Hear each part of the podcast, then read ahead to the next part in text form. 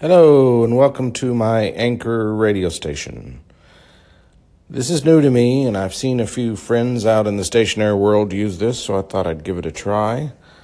And what I intend to do with this is use a little audio scrapbook, audio note-taking, as I plan what's coming up, an exciting thing that's going on in my life.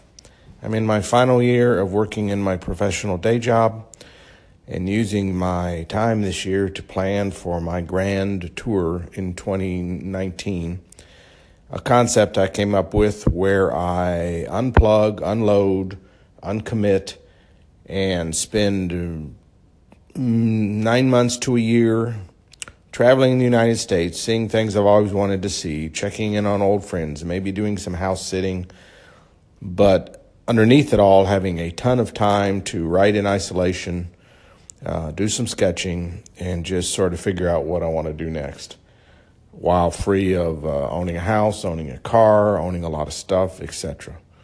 And then after that grand tour concludes, I think I'll have a really good idea of where I want to settle down and pursue my post-professional job writing career, which is where I'm going to focus my attention.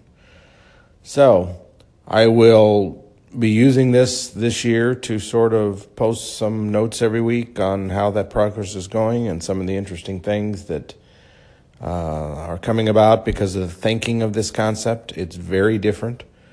Um, you could say it's a bucket list. You could say it's a long-held dream, a fantasy, whatever, but it's very interesting psychologically, process, emotionally, and so forth to consider the act of downscaling so far as to become free of what usually ties us to a place or to a home or to a business and wander around.